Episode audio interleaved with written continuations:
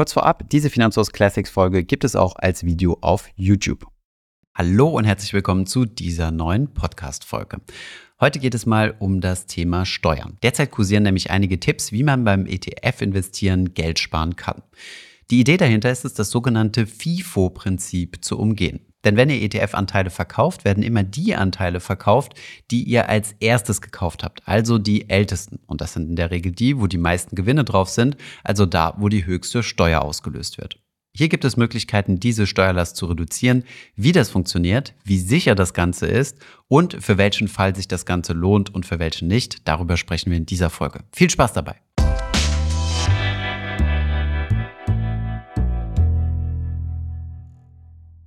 Im heutigen Video schauen wir uns mal einen Steuertrick an, der gerade die Runde macht. Hiermit kann man angeblich mehrere tausende Euro an Steuern sparen und wir checken jetzt mal, ob das tatsächlich so stimmt und wie das Ganze umgesetzt wird. Wirklich neu ist dieser Steuertrick nicht. In verschiedenen Communities, die etwas nerdiger unterwegs sind, wurde das schon lange diskutiert. Der Frugalist Oliver Nölting, der auch schon hier zu Gast bei uns auf dem Kanal war, hat sogar 2019 zu diesem Thema schon einen Artikel geschrieben. Wir haben diesen Steuertrick für euch mal mit echten Daten durchgerechnet und geschaut, was man denn hier wirklich sparen kann. Und am Ende geben wir auch eine kleine Einschätzung dazu, wie wahrscheinlich es ist, dass dieser Trick auch über die nächsten Jahrzehnte noch aufrechterhalten bleibt. Kleiner Disclaimer vorab, wir sind keine Steuerberater, deswegen können wir euch in steuerlichen Angelegenheiten auch nicht beraten. Die Dinge, die wir hier durchrechnen, sind alles Musterberechnungen, die aber auf euren Fall absolut nicht zutreffen müssen. Deswegen solltet ihr auf jeden Fall, wenn ihr steuerlich beraten werden wollt, einen Steuerberater zu Rate ziehen. Aber steigen wir jetzt zunächst einmal ein, wie denn dieser Steuertrick genau funktioniert. Hierzu müssen wir zunächst einmal das sogenannte FIFO-Prinzip verstehen. FIFO steht für First In, First Out. Stell dir vor, du hast einen ETF-Sparplan, in den du jeden Monat Geld investierst.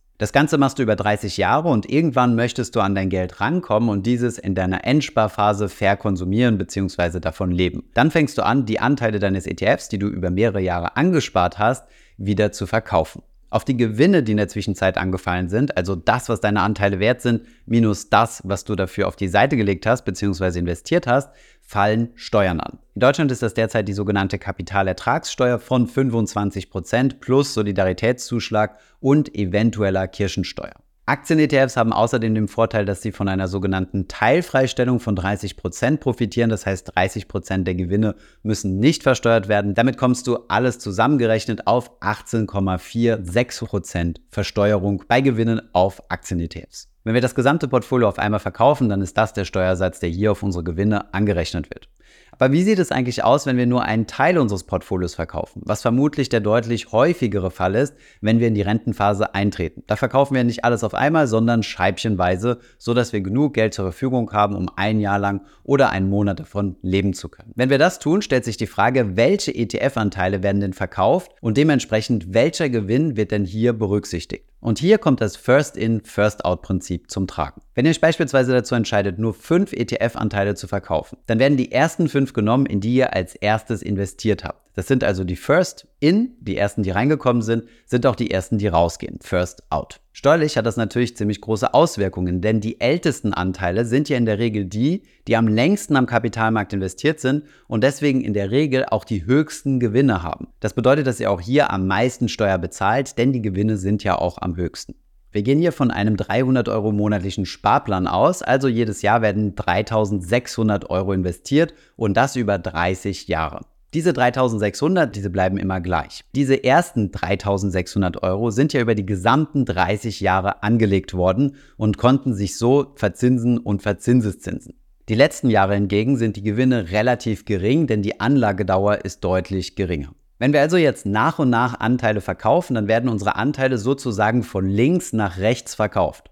Also da, wo die höchsten Gewinne drauf sind und dementsprechend auch die meiste Steuer anfällt. Kommen wir jetzt zur Idee des Steuertricks. Diese ist nämlich zu versuchen, die Anteile nicht von links nach rechts zu verkaufen, sondern idealerweise von rechts nach links. Das nennt man das sogenannte LIFO-Prinzip. Last in, first out. Also die Anteile, die jüngst dazugekommen sind, sind auch die, die als erstes beim Verkauf berücksichtigt werden. Um beide Modelle, das LIFO und das FIFO-Prinzip miteinander zu vergleichen und mal herauszufinden, wie viel Steuern wir da wirklich sparen können, haben wir mal eine kleine Modellrechnung anhand echter Zahlen gemacht. Und zwar anhand der Zahlen des MSCI World über einen 30-jährigen Sparplan hinweg. Seit dem 01.01.1993 werden also monatlich 300 Euro investiert und diese Sparrate wächst dann auch kontinuierlich jedes Jahr um 2%. Damit kommen wir dann auf eine Sparrate am Ende der 30 Jahre auf 545 Euro pro Monat. Insgesamt kommen wir am Ende dann auf ein Vermögen von rund 465.000 Euro. Die erste Sparrate hier waren ja 300 Euro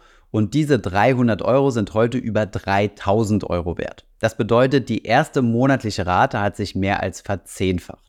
Wir sehen, dass die Gewinne zwischendurch schwanken. Nach hinten raus sehen wir dann, dass die Gewinne pro Anteil weniger werden, denn das Geld war ja weniger lang angelegt und hatte dementsprechend weniger Zeit, Gewinne zu erwirtschaften. Um jetzt mal FIFO und LIFO zu vergleichen, gehen wir jetzt mal davon aus, dass wir von unseren 465.000, die wir hier angespart haben, 20% verkaufen wollen. Das sind dann rund 93.000 Euro. Wenn wir das FIFO-Prinzip anrechnen, müssen wir die ersten Anteile zusammenrechnen, bis wir auf unsere 93.000 Euro kommen. Diese Anteile rechnen wir dann zusammen und schauen, wie viel Gewinn auf diesen Anteilen drauf sind. Und das sind etwas mehr als 81.000 Euro. Das heißt, der größte Teil unserer 93.000er Auszahlung sind Gewinne. Und deswegen ist auch der größte Teil mit 18,46 Prozent zu versteuern. Das heißt, auf unsere Auszahlung von 93.000 Euro fallen knapp 15.000 Euro Steuern an, wenn wir nach dem FIFO-Prinzip gehen, was die übliche Vorgehensweise unserer Finanzämter hier in Deutschland ist. Vergleichen wir das Ganze jetzt mal mit der theoretischen Variante des LIFO-Prinzips. Wie würde es eigentlich aussehen,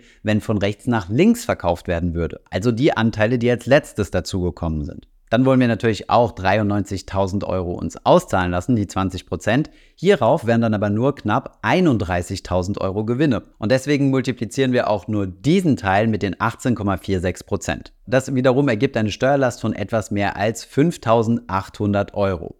Insgesamt also 61% weniger Steuerlast als beim FIFO-Prinzip. Übrigens, wenn wir die Anteile theoretisch von rechts nach links verkaufen, dann müssen wir natürlich deutlich mehr Anteile verkaufen, weil natürlich auch weniger Gewinne drauf sind. Soweit ist das Prinzip hoffentlich schon mal verständlich. Diese 61% sind hier natürlich keine Pauschalaussage, sondern es hängt natürlich immer davon ab, wie viel wir vom Gesamtportfolio verkaufen möchten. Je mehr wir verkaufen, desto geringer ist natürlich der Steuervorteil. Und wenn wir alles verkaufen, also das gesamte Portfolio auflösen, dann werden ja sowieso die Gewinne von allen Anteilen berücksichtigt und dann gibt es tatsächlich keinen Steuervorteil. Wir halten also fest, der Steuervorteil entsteht wirklich nur dann, wenn ich nicht auf einmal mein gesamtes Portfolio verkaufen möchte, sondern wenn ich eine Endsparstrategie fahre. Das bedeutet, dass ich regelmäßig ein paar Anteile verkaufe, um meine Lebenshaltungskosten damit zu decken oder meine Rentenphase. Aber jetzt stellt sich die Frage, wie kann ich denn vom LIFO-Prinzip profitieren? Denn leider gibt es keine Wahlmöglichkeit, dass wir dem Finanzamt sagen, hallo, wir würden gerne nach LIFO bitte besteuert werden und nicht nach FIFO,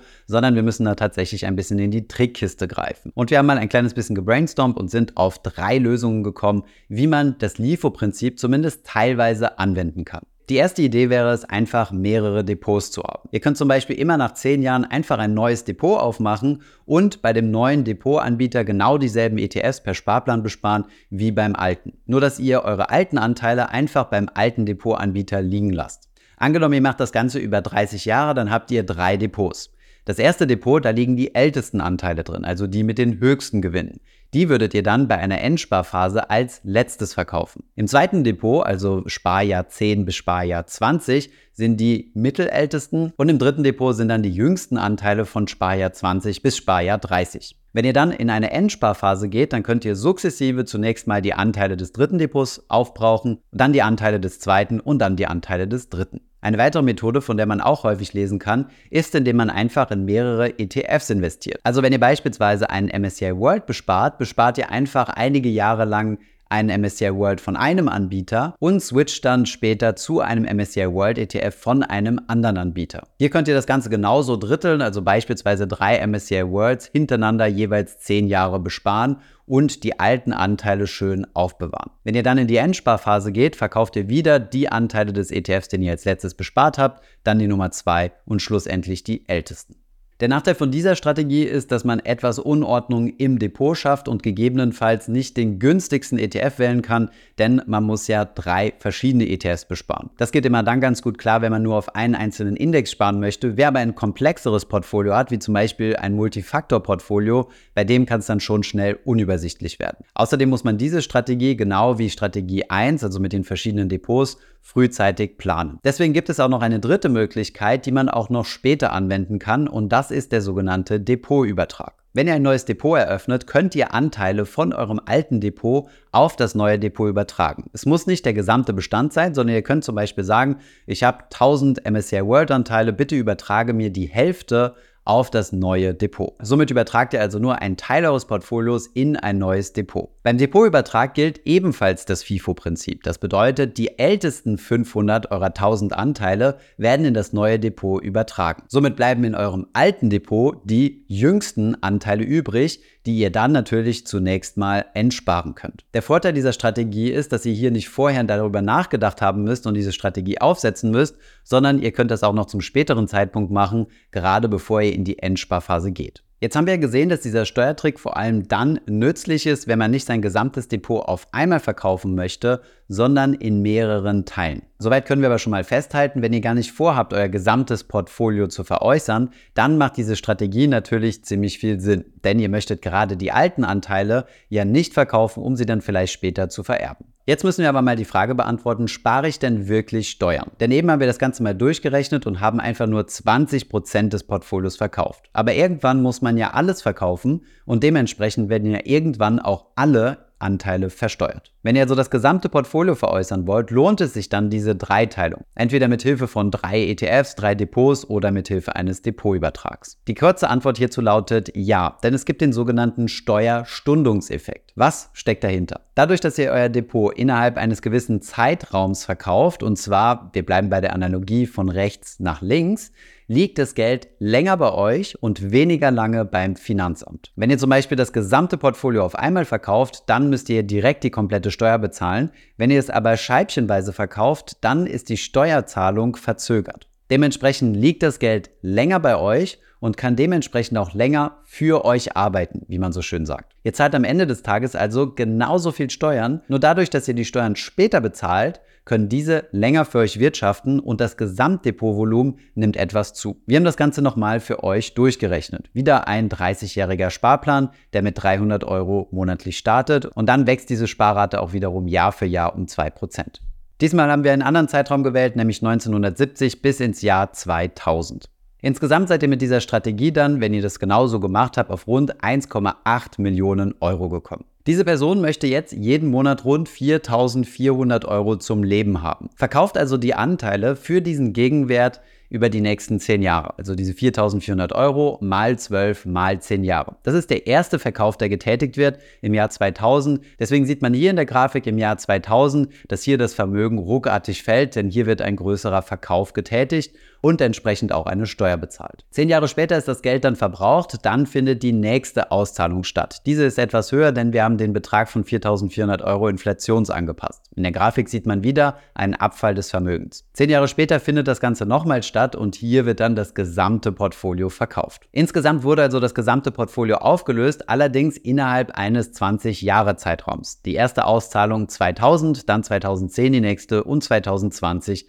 die letzte. Dementsprechend, dadurch, dass das gesamte Portfolio aufgelöst wurde, ist auch die Steuerlast gleich, egal ob hier das FIFO-Prinzip oder das LIFO-Prinzip mit den drei Teilen angewandt wird. Und jetzt kommt das große Aber, denn beim LIFO-Prinzip haben wir am Ende mehr Vermögen zur Verfügung, nämlich genau 31.000 Euro mehr. Das liegt daran, dass wir bei den Verkäufen im Jahr 2000 und 2010 weniger Steuern bezahlt haben, dadurch, dass wir versucht haben, das LIFO-Prinzip anzuwenden, dementsprechend das Geld 10 bzw. 20 Jahre länger für uns arbeiten konnte. Die Früchte hiervon sind 31.000 Euro. Setzt man das Ganze jetzt ins Verhältnis zu den ursprünglichen 1,8 Millionen, die man ja hatte, dann ist der Betrag verhältnismäßig niedrig. Insgesamt würde er uns erlauben, vier Monate länger von unserem Vermögen zu leben. Das heißt, der Steuerstundungseffekt ist hier im Vergleich zum Vermögen relativ verhalten. Allerdings kann es ja auch sein, dass ihr nicht alles auf einmal verbrauchen wollt, sondern noch Anteile aufbewahren möchtet, zum Beispiel zum Vererben. Dann würde natürlich der steuerliche Vorteil hier nochmal deutlich höher sein. Kommen wir jetzt aber mal zur Frage, die sehr wahrscheinlich schon lange in eurem Kopf schwirrt. Ist das Ganze überhaupt legal? An dieser Stelle wieder, ich bin kein Steuerberater. Nichtsdestotrotz schätze ich ein, dass diese Gestaltung durchaus legal sein sollte, könnte aber unter den Tatbestand eines Gestaltungsmissbrauchs fallen. Einen Gestaltungsmissbrauch nachzuweisen ist gar nicht so einfach. Die Idee dahinter ist aber, dass das Finanzamt feststellt, okay, das, was du gemacht hast, ist an sich legal. Es geht dir aber nur und ausschließlich darum, hier eine Steuer zu umgehen und das ist tatsächlich nicht autorisiert. Ein weiteres Risiko ist natürlich, dass das Finanzamt jederzeit hier einen Riegel vorschieben kann. Hierzu würde eine einfache Gesetzesänderung reichen. Hier aber mal die Einschätzung von zwei Expertinnen vom Kanal Wir lieben Steuern. Das Bundesfinanzministerium hat mit seinem sogenannten BMF-Schreiben vom 19. Mai 2022 nochmal bestätigt, dass die FIFO-Methode für jedes Depot einzeln anzuwenden ist. Und an das, was das BMF sagt, muss sich das Finanzamt auch erstmal halten. Bedeutet also, das Ganze funktioniert grundsätzlich. Es kann in der Praxis bei Taktiken zur Vermeidung oder Verschiebung von Steuern zweimal passieren, dass man sich mit dem Vorwurf der missbräuchlichen Gestaltung auseinandersetzen muss, aber das Ganze ist nie eine glasklare Angelegenheit und gegen diesen Vorwurf kann man sich auch wehren. Uns selber ist bisher noch kein Fall bekannt, in dem es mit dieser Taktik zu diesem Vorwurf kam, aber das ist ja ganz interessant, das zu wissen. Spätestens dann, wenn ihr für ein Zweitdepot aber einen triftigen Grund habt, wie zum Beispiel einfach günstigere Konditionen, dann solltet ihr euch darüber sowieso nicht mehr allzu viele Gedanken machen. Im Zweifel kann euch bei Problemen hier aber auch einfach ein Steuerberater weiterhelfen. Größeres Risiko ist da schon eher, dass solche Strategien, gerade dann, wenn sie zunehmend genutzt werden, durch neue gesetzliche Regelungen unterbunden werden können. Durch diese Taktik zahlt ihr zwar insgesamt nicht unbedingt weniger Steuern, wenn ihr irgendwann mal alles verkauft habt, aber ihr verschiebt sie. Das nennt man auch Stundung. Und dass auch mal gegen solche Steuerstundungsvorteile gesetzlich vorgegangen wird, sieht man an der mit der Investmentsteuerreform 2018 eingeführten Vorabpauschale. Aber das Risiko, dass das in Zukunft vielleicht irgendwann mal nicht mehr funktioniert, spricht natürlich nicht dagegen, das Ganze noch so lange zu nutzen, wie es möglich ist. Kommen wir also mal zum Fazit. Dieser Steuertrick wirkt natürlich unglaublich attraktiv, gerade dann, wenn man nicht vorhat, sein gesamtes Portfolio zu verkaufen. Wenn ihr das gesamte Portfolio veräußern wollt, dann profitiert ihr von einer Steuerstundung. Diese ist aber, wie wir berechnet haben, verhältnismäßig gering. Dafür fügt ihr aber eurem Portfolio etwas mehr Komplexität hinzu. Nichtsdestotrotz ist der Aufwand dieser Gestaltung relativ überschaubar. Und wenn ihr sowieso, wie ziemlich viele bei uns in der Community, mehr als ein Portfolio habt, dann könnt ihr diesen Trick einfach mal im Hinterkopf lassen und die ETFs länger aufbewahren, auf denen schon die größeren Gewinne drauf sind. Ich hoffe, diese Podcast-Folge hat dir gefallen. Wenn ja, dann zöger doch nicht in deinem Umfeld über diesen Podcast zu sprechen, bei Freunden und Bekannten. Ich denke, es gibt auch in deinem Umfeld viele Menschen, die sich für das Thema finanzielle Bildung interessieren oder interessieren sollten. Wenn du auf iTunes bist, würden wir uns auch freuen, wenn du uns eine positive Bewertung dalässt. Das hilft uns, den Podcast noch einfacher auffindbar zu machen. Alle wichtigen Links und Verweise findest du wie immer in den Show Notes zu diesem Podcast. Vielen Dank fürs Zuhören und bis zum nächsten Mal.